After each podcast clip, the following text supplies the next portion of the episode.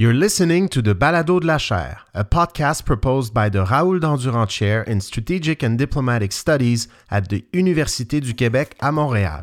Hope you enjoy it. So it is my duty to introduce you to the last speaker, and it is quite a challenge. So if I was to ask Matthew Longo, it's him, how to um, present him, it'd say, everybody knows me right? so everybody knows Matthew, and he's from Leiden University. He's written The Politics of Border, but I'll let him talk because that's why we're all here, right? And we still take till the end about borders after COVID, and I'm looking forward to hear that. Thank you. I just don't like that she said it was her duty to introduce me, not her pleasure. Teasing. Okay, so I have the position of being the barrier between you and the drinks, which is always the worst slot. I will try to not be verbose, but I'll be honest, that's not a talent of mine. So we'll do what we can. The question I think we're all asking is about borders and COVID. And we, I think all of us in this room, probably separately in our houses, have been pondering what this means. It's kind of the, the future of our discipline, of what we do, is this question. And I thought, oh, what a good idea. I'm going to spend some months figuring out what I think the concern is. That didn't happen. Instead, I created a list in my mind of basic things that all of us are saying over and over again of what's wrong with COVID. It's going to become ever more racialized and more profiling uh, you know, my big fear when I started thinking about COVID in the very beginning in 2020 was we'd end up just having medicalization of everything so that all the existing things we wanted to do, all the people we wanted to exclude, we had a new justification for excluding them, right? If you happen to come from a country that was uh, poor and Muslim and dark skinned and was far away, and we wanted a reason not to let you into the country, we would say, oh, we just don't buy your COVID tests. And then suddenly we had a reason to do all the things we did anyways, and all the, the rich white countries that are Christian and so forth get in, and those are excluded. That was the horrorscape we all felt, and in some degree, uh, we've seen that come true. So I'm just going to start with a quote, and I've highlighted some words. So this also it's Reece Jones, who everybody knows, that highlight for me what I think I want to do in this little talk, which is not to talk at all about the future, which I thought I was going to do. Okay? I'm going to read. In 2020, US Citizenship Immigration Services closed all their offices overseas at the same time they began to require in person interviews for green card applications. As the coronavirus pandemic spread globally, the administration used it to further crack down on immigration. The Migration Policy Institute found that beyond the sharp reduction in refugee admissions and the use of the pandemic as an excuse to shut down normal visa processes in 2020, it was likely to take many years to fully account for the impact of all but a small but significant change to immigration policies. Okay, that's the story we expect, right? So there's a pretext, COVID is a pretext to basically make all the deportation regimes, all the cutting off of visas, all the things that we thought anyways you'd do to tighten immigration, suddenly have some kind of justification behind it. Okay, to give a different example that's not academic, to give just a, um, a one you find on the web, I'm going to read another passage. Uh, as the COVID 19 pandemic intensifies around the world, we're witnessing countries making unprecedented decisions to close borders to non citizens. The concern that travelers increase the risk of COVID 19 contagion is legitimate. However, border closures do not need to keep everyone out, only those who are not citizens, blah, blah. In other words, states weigh their obligation towards solidarity and protection of citizens above the risk they may be carrying the virus. By contrast, outsiders, temporary residents or visitors, are banned from entry as asylum seekers or irregular migrants. I highlighted again the words weigh their uh, obligation. Why? Because the concern that I want to talk about isn't actually anything per se about pandemic. It's more about the ways in which we're going to use it to allow moral judgment to come in. We're going to usher in moral judgment behind the pretext of something medicalized and scientific sounding. So, here, by weigh their obligation, the word weigh is another way of saying we're going to justify, in this case, the, pref- the preference of citizens over non citizens. Okay, so with that said, what I actually want to talk about kind of has nothing to do with borders after COVID. It has to do with how we can think about the relationship of pandemic with borders, and in particular, about how pandemic, in this case, is a justification right? How does it become a justification? Why do we let it be a justification? In what ways does that justification become salient, and so forth, um, as a way of understanding maybe the, the question of pandemic. So that's my initial question is about, is about justification. But what I actually want to do, and this is the part that you're going to have to humor me, is not talk at all about the present because I got a little bit bored of the present, in part because I don't think we know anything about the present yet. We don't really know what's going to happen in 10 years from what's happened so far. More interesting is to go backwards and ask whether or not prior pandemics, in particular in the US Mexico borderlands, are instructive of, in particular, how we start to justify border changes in light of pandemic. Okay? So what I'm going to do is talk about two examples that I think are interesting, and also because of the uh, nature of this project, I would like to say I wanted to do much more research than I've done for this than I, than I should have, which is to say that I think the better version of this talk isn't actually about the US border. I think it's actually about globally the history of borders, right? So, for example, I gave this talk, an earlier stage of this talk in, in uh, Hong Kong on Zoom. I mean, not like cool Hong Kong, like boring Zoom Hong Kong, but whatever. And the audience was filled with essentially Chinese and Hong Kong scholars, all of whom said, Oh, it's crazy you're talking about only this US Mexico border issue. Actually, the whole story of Hong Kong is built up around quarantines around pandemic. Okay, I didn't have time to do that research. That's the small caveat. But there are two cases I think are instructive. Fine. Uh, Texas fever. So, uh, some of the history I'm going to have to look back. I assume that most people here are quite familiar with the story of the rise of the US Mexico border. I'll go quickly. I kind of wanted to include some in case that there are some of you that are not really US Mexico border geeks, but those that are, this is going to be a little bit remedial. 1840s, borders agreed upon. Generally speaking, it was quite easy through the Texas uh, area because the Rio Grande. The difficult part was cutting the line, and the cut in the line across what is now New Mexico and Arizona and, and California was quite difficult. It had to be actually demarcated and agreed upon. So I use a lot of, for the record, for this first part of the talk, Rachel St. John. If you haven't read this book, it's brilliant, and it's brilliant in part because she's funny, is like weird. She has these amazing quotes she's found.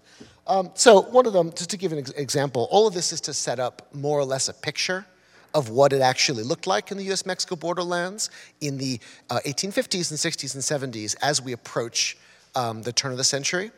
But uh, the quote she gives is so this is from the boundary commissioner On paper, one easily draws a line with a ruler and a pencil, but on, line, it's, on land, it's not the same. That's like this very understated way of saying it was an absolute clusterfuck to go out in the middle of the desert in high heat with bandits and Apaches, and people were dying left and right to try to draw this line. It was absolutely not just undemarcated, it was also, uh, there was no institutions, there was nothing. It was basically uh, open territory as far as the borderers were concerned, which is a nicer way of saying it was other people's territory, but let's not talk about that.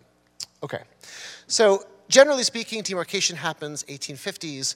I'm going to go through this relatively quickly, mostly because I can't read what's behind me. But generally speaking, what happens is the rail comes, 1870s, huge changes also with gold rush. You start to have uh, essentially in the, in the border areas development. Development is great in a certain sense. It brings uh, you know, this whole bustling civilization of small towns. What matters for our purposes is that all of that trade happened without real border demarcation right? So you didn't really know where the border was, and the authorities couldn't control any kind of border in those years, in the 1870s. So to give some quotes, because again, she's so fabulous, and then I'll move on to other texts, but the beginning she's really good on. I want to read just a little bit to give you a picture of what it felt like to be out in tumbleweed country, you know, 110 degree tumbleweed country, which many of you here live in. And given how cold it is outside, I somewhat envy. So here are two quotes. The first is from the International Boundary Commission of 1896, and this period was defined as open yet lawful evasions of customs duties. Okay? At this point, that means we have a demarcated line, we cannot control it, and so things are open. It's almost unimaginable now with the way we think of borders that you could even have such an expression. It's almost mind boggling, this idea of open yet lawful evasions. Like, what is a lawful evasion? It is the law saying we cannot regulate this, so it's against the law, but mazel tov. You know, what are we going to do? And then my favorite quote of hers, which is a uh, period about law enforcement in the Douglas Daily Dispatch. This is also in the same time period, roughly in the 1890s. The officer who goes down there at night finds it impossible to tell where the line is and whether he's arresting a man in the US or in Mexico. Okay. Again, wild. It's not just saying we can't control anything crossing the border, it's saying we don't know where the border is. We don't know what side of the border you're on. We don't know which, which law we should be enforcing. Law enforcement is throwing up its arms saying this is just, you know, this is not what this border's doing. All of that's picture painting, okay? So, how do we then go from this picture, which feels just so alien to anything any of us think about this particular border area, to what we have now? And one of the answers, okay, one of the answers to this question that's interesting is the pandemic played a really big role, okay?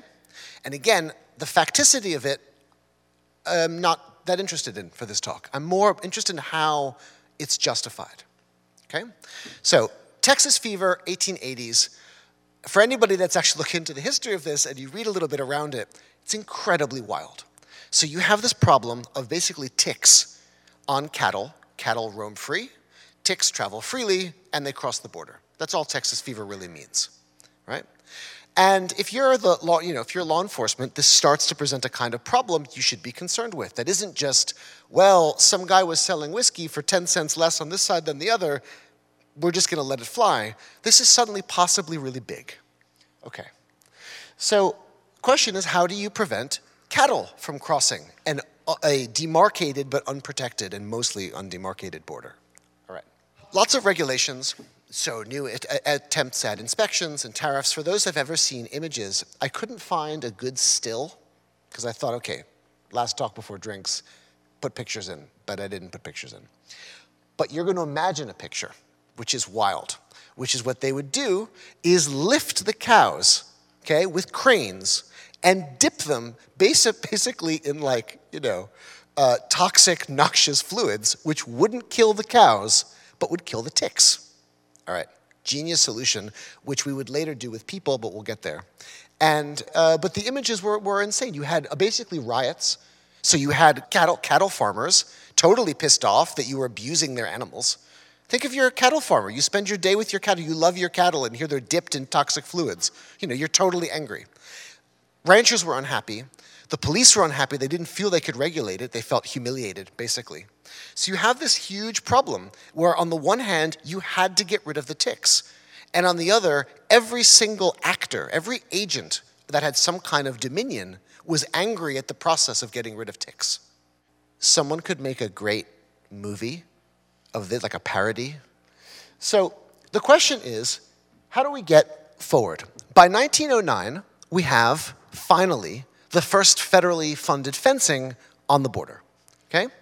So that looks exactly in a way like you'd expect it would. Eventually, they say, this is not sustainable. We're going to start to create fencing to keep your Mexican tick infested cows on your side and our newly purified, dunked cows on our side with a fence. But interestingly, this is 30 years later.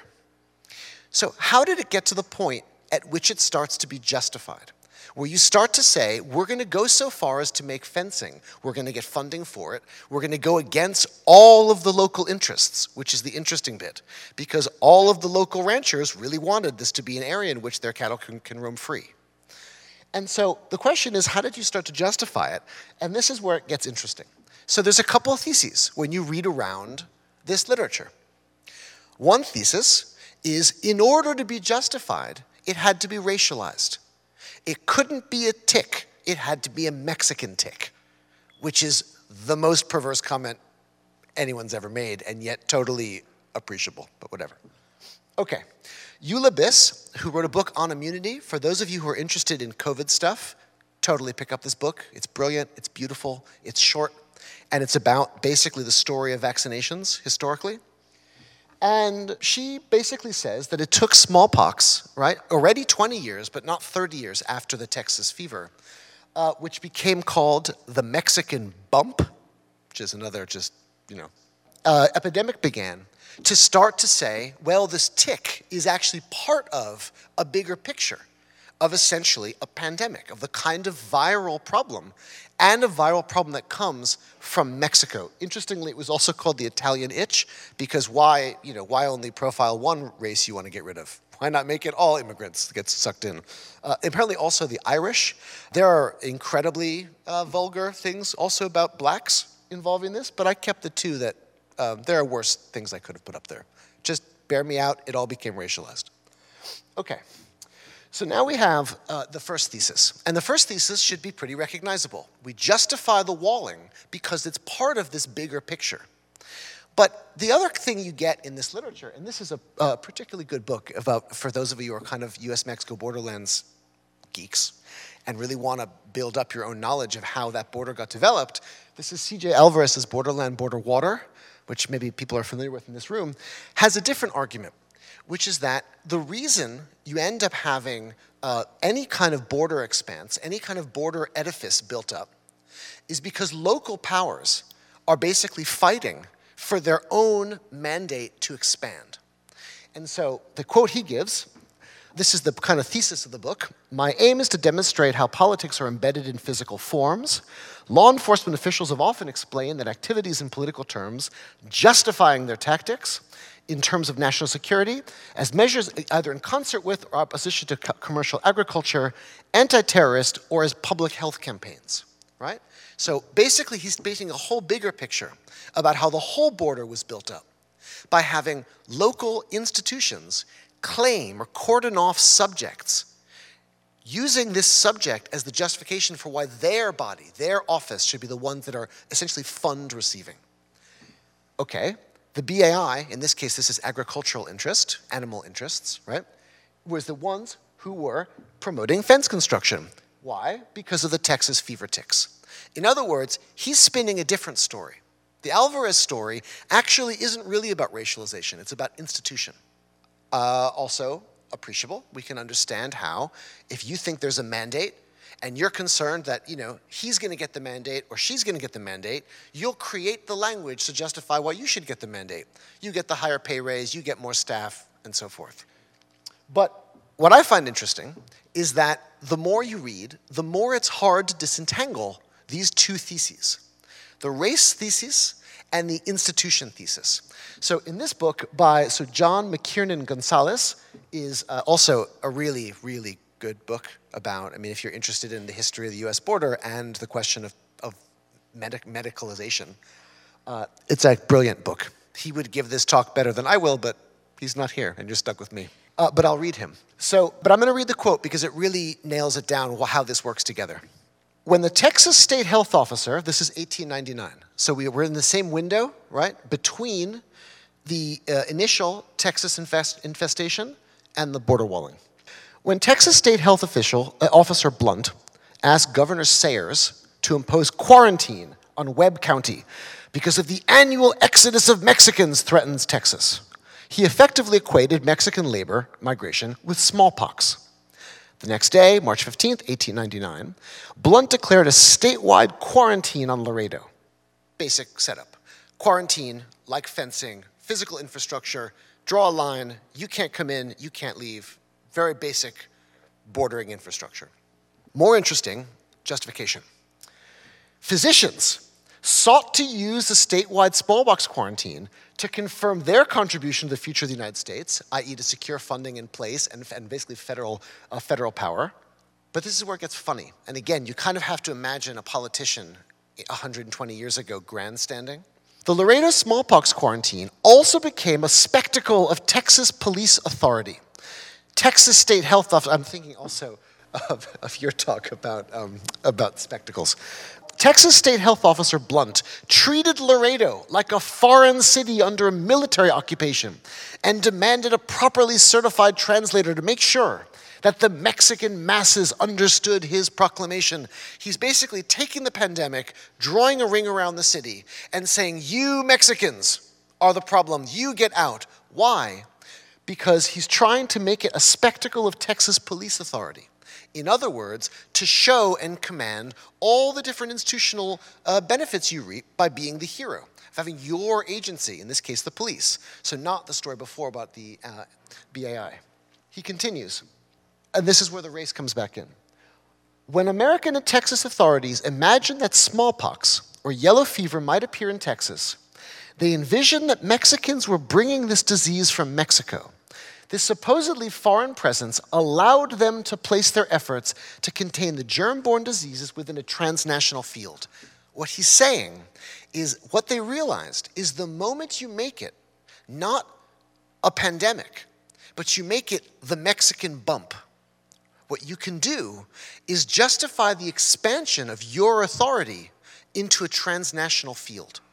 And what he goes on to say basically is to show the, in, uh, the interstices between racialization, or transnationalization in this case, and institutional power. What they realized, it was the moment you make it Mexican, you actually hugely increase your capacity of your office to be the power holder that, you know, essentially dominates. So again, we're asking why, what we can learn from past pandemics, the nature and logic of how these pandemics become racialized is really fascinating because it's exactly, in, in some sense, what we see again in the present. Fine. First salvo, fencing, bad cows, good cows, quarantine, bad Mexicans, good non Mexicans. Very classic. But the next one is kind of more interesting. Okay, so typhus mirrors smallpox because it's about people in some sense. But typhus ends up becoming not how the perimeter was secured, but a way of justifying filtration or ports of entry.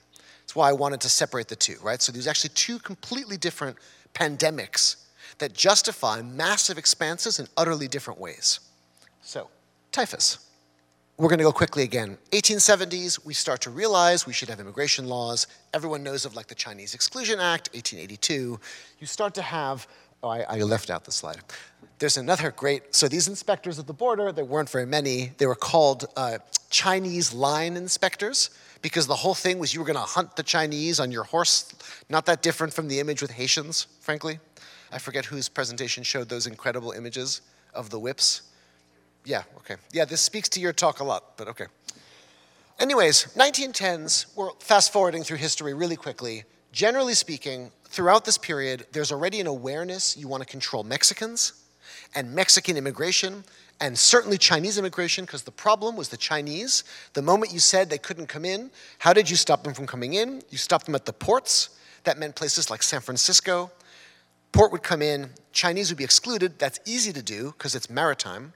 So, what would they do? This huge problem, as far as the American government was concerned, of Chinese landing in Mexican ports, then crossing the desert into America, right?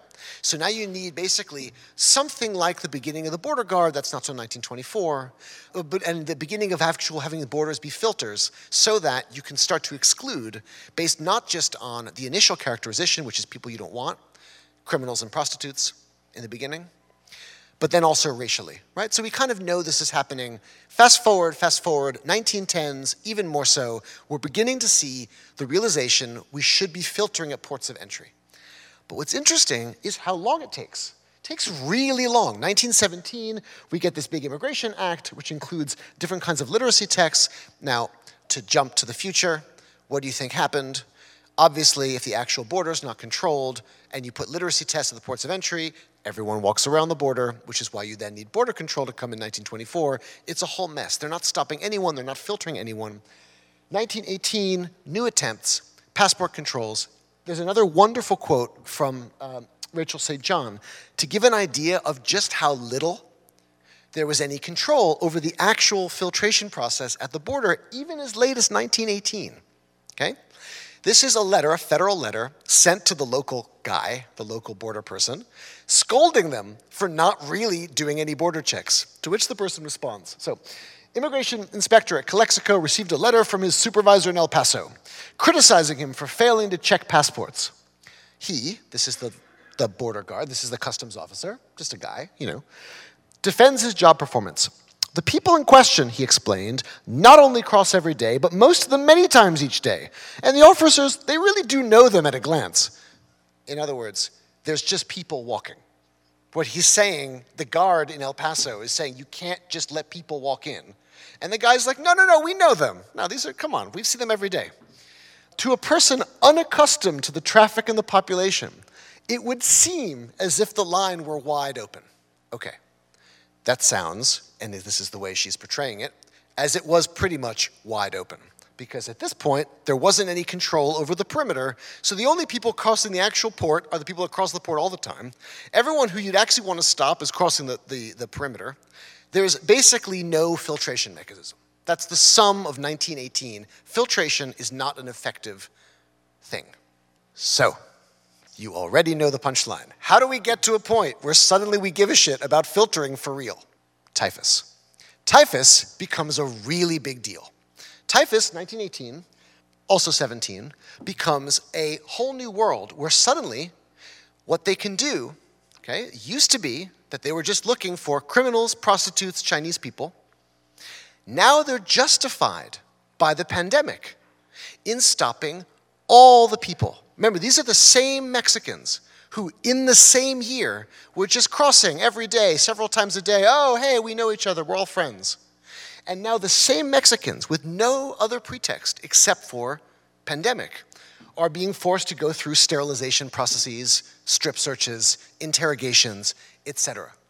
So it went from filtering certain people so ineffectively that the people you were filtering out just crossed the desert and the people you were trying to moderate just walked through, to now basically enforcing sterilization campaigns and strip searches on all the people, basically all of whom were just local Mexicans who had been accustomed to crossing the border because that's what you did.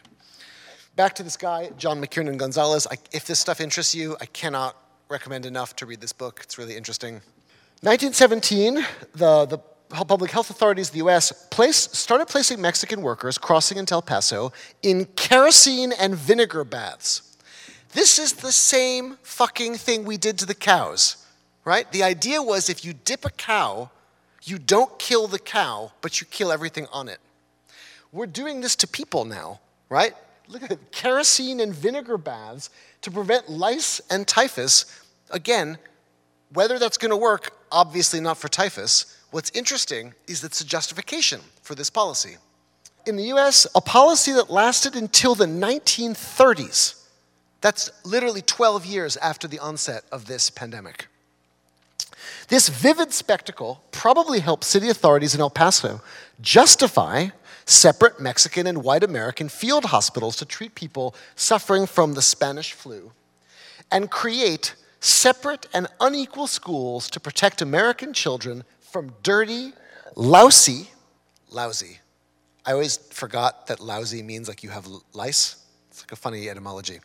Lousy Mexican children. Okay, again, institutional imperatives, racial imperatives dovetail. But interesting, so the justification not only becomes essentially all kinds of filtration, it also is a really long life. The justification's used two decades later.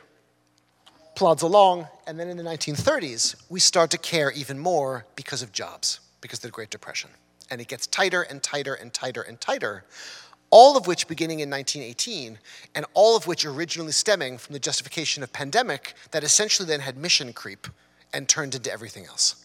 So, this is the line I find really interesting that even in the 30s, even though obviously at this point the thing we actually cared about was jobs, the pretext, pand- the pandemic pretext persisted. Blah, blah, blah.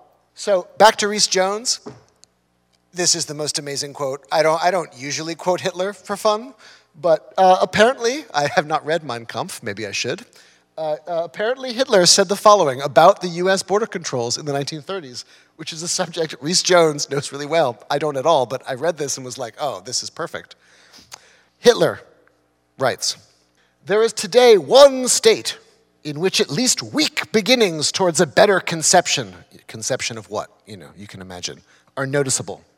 Of course, it is not our model German Republic, but the American Union, in which an effort is made to consult reason at least partially. We know Hitler's program, the kind of racial exclusion Hitler is interested in. But the reason America's exemplary is because of health, by refusing immigration on principle to elements in poor health, by simply excluding certain races from naturalization, it professes in slow beginnings a view which is going to take off and become Hitler's view of the world. So it's exactly the intersection of essentially health exclusion and racial exclusion, which of course is exactly what Americans were doing that Hitler fetishized. Okay, that's the big walk through the history of American border in 15 minutes, which, as any of you who've actually studied the US Mexican border, was like a whistle stop tour that left out everything. But whatever. It was a parable. I think that's the way of describing it. It is a parable in which I have plucked certain justificatory moments to maybe analyze. We're going to do that now. So, take homes. Obvious, stupid, boring point. Pandemic justifies border expansion. Slightly more interesting point. They're very different, right? So, you have the, the 1909, the Texas fever is the thing that justifies perimeter security, is very different than the 1918 typhus story, in which invasive security protocols were justified. So actually, it's not helpful to say it's a justification for border expansion. Turns out, hugely different kinds of profiles of expansion are afforded the same possibility. So, two conclusions. The one is that the ways in which pandemic can be used to justify border expansion, even 100 years ago, was varied and manifold. But more interestingly, turns out that, ma- that pandemic is really malleable. You can kind of make a pandemic fit any institutional purpose you want. That's really interesting. Second, the pandemic influence on border policy was seriously delayed.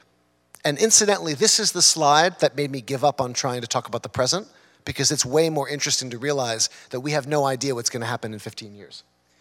So, in the 1880s, Texas fever was used to justify border fencing 30 years later, when it had almost entirely died out, by the way.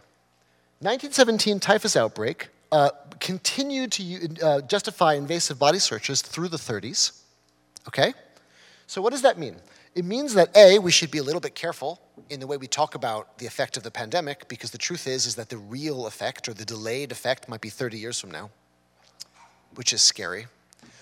But I think this is the kicker. This is the main point for me, which is that I think what I learned from this little walkthrough of the history of the border, which well, this is all this is, it's like a slow walkthrough, a quick walkthrough of this history, is that you have to distinguish the difference between the pandemic as a threat versus the pandemic as a justification. Because in most of these cases, the threat was long past, but the justification not only kept going, it kept getting stronger. So you essentially have two completely different curves, right? Where the threat recedes, but the justification doesn't just continue, it grows. That's a hugely different conclusion than I think I would have thought of before I started this little fun romp through um, history books. Third, boy, was it quick that the uh, epidemiological crisis turned into a racial or national one. Again, from the vantage of the present, not surprising. But from the vantage of me not knowing what it would have been like way in the past, it was just way more immediate than I thought or knew, because I guess I didn't know. Maybe it's stupid. Maybe I should have known. Irasema is nodding, which is her way of saying, You're stupid, you should have known. in, the, in the 1880s, the, so the, tick about, uh, the concern about uh, cattle ticks, right, was basically turned into get off our land, right? This is our land, not your land. Our area is going to be pure with our lovely cows, and we're going to take your dirty cows and send them away. 1910s, 20s, the, the stereotype about Mexicans as being dirty or unhygienic, which again we completely see through the present. To go back to Mark's talk earlier, I mean, that's roughly the same slide as when we talk about how uh, uh, the mean things we said about those Mexican students, in a way. It's the same stereotype. The Mexican bump is just a nasty way of saying a thing that, in a way, those insults are still the same we use. But okay, so what are the conclusions? Obviously, the interesting one is it's amazing how quickly a non racial or non national thing becomes a racial or national thing to justify racial or national exclusion. But it made me think a lot about climate change, which is that I don't actually know whether or not the real lesson about the pandemic is anything to do with corona. I think the lesson about the pandemic is that we should be concerned about the racialization of and the institutional expanse that climate change will bring.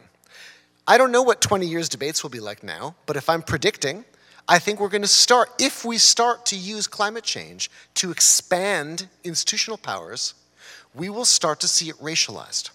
I think it's kind of an interesting outcome when you think of how a non racial thing becomes racial. That would seem to me like the scary, really scary um, next step. Some concerns. Unlike our last speaker, who presented a rosy view of peace, maybe not in our lifetime, uh, this will not end in that same vein. So, how do we prevent COVID from becoming a justification for selective admissions? That initial fear I felt, and I think probably many of you felt, that ultimately this is going to become 10 years, 20 years down the line, where medicalized passports are the justification for exclusion. Uh, we have to start to see whether or not there are correlations between the exclusion of, of national groupings and the rejection of their medical records. I tend to think you'll start to see that. On a more uh, local, localized level, meaning at the person level, you want to ask how do you prevent COVID from justifying racial discrimination? You'd want to see a similar kind of correlation in the politics of profiling, whether people of certain kinds of ethnic markers, skin colors, religion types, whatevers, start to, at least statistically, have their medical data, you know, disapproved or rejected or taken to secondary or so forth or whatever. I would imagine these are two conclusions you would draw looking forward from what I just talked about. And the third is a much more speculative one, and one I really talk about a lot in other stuff that I write and I work on, which is the question of whether or not what borders really do is border territories or border populations in a really broad brush, the old model before Westphalia, before sovereignty, like the medieval model, was that you were the king of a people, like you, you controlled a population. And then the newer model that Westphalia brought in, and this again is really broad brush, became over territory. I think what's interesting about medicalized passports is that the dream of the sovereign state was never to say we should be territory, not people. It was to be territory and people and you start to wonder whether or not population level medicalized forms of exclusion allow the sovereign state to have more capacity in that regard, which they already do about non citizens, right? But we don't really yet about citizens. And I think you're going to start to see that, which I find really uh, terrifying. Thank you. Chers amis dear friends, merci infiniment. Ça a été deux jours très, euh, très occupés. We've had a busy two days. We've been around the world, literally, and we've crossed many borders. Thank you very much, Matthew. It was perfect. Did you know of the Africanized bees and the fact that they've dreamt, the Americans, uh, to build some uh, electrified fences to prevent the killer bees from coming from Brazil into the US. We'll talk about that. It's fun. Well, fun, interesting. The videos of the panels will be available online uh, shortly, and, uh, and the virtual panels that took place before uh, the conference are already online. Do not hesitate to follow Border Walls on Twitter because we will keep on tweeting about the next conference. I would like to thank at that stage the wonderful team Geopo at the back and the Raoul Dandurand Logistics, the tech people also. Thank you very much, you've been great.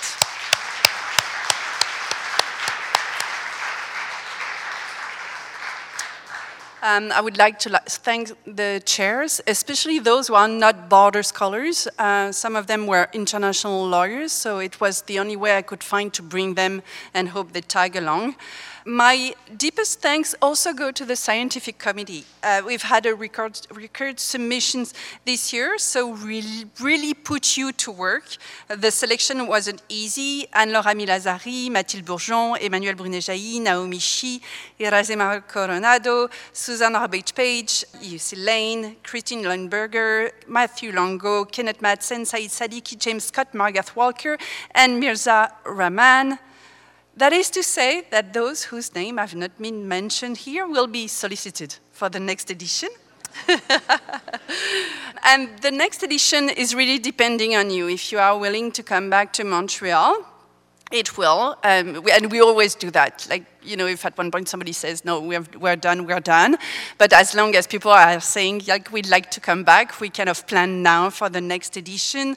Since 2024 will be a US presidential election, and we try not to uh, be, get involved in this, it should be probably May 2025, which means that the call for papers will be eight to 10 months before. We'll keep you posted. Chers amis, dear friends, un grand merci, a big thank you to all. It has been a pleasure listening to you and exchanging with you. Once again, thanks to ABS and the SSHRC for their support. Thank you very much. Merci.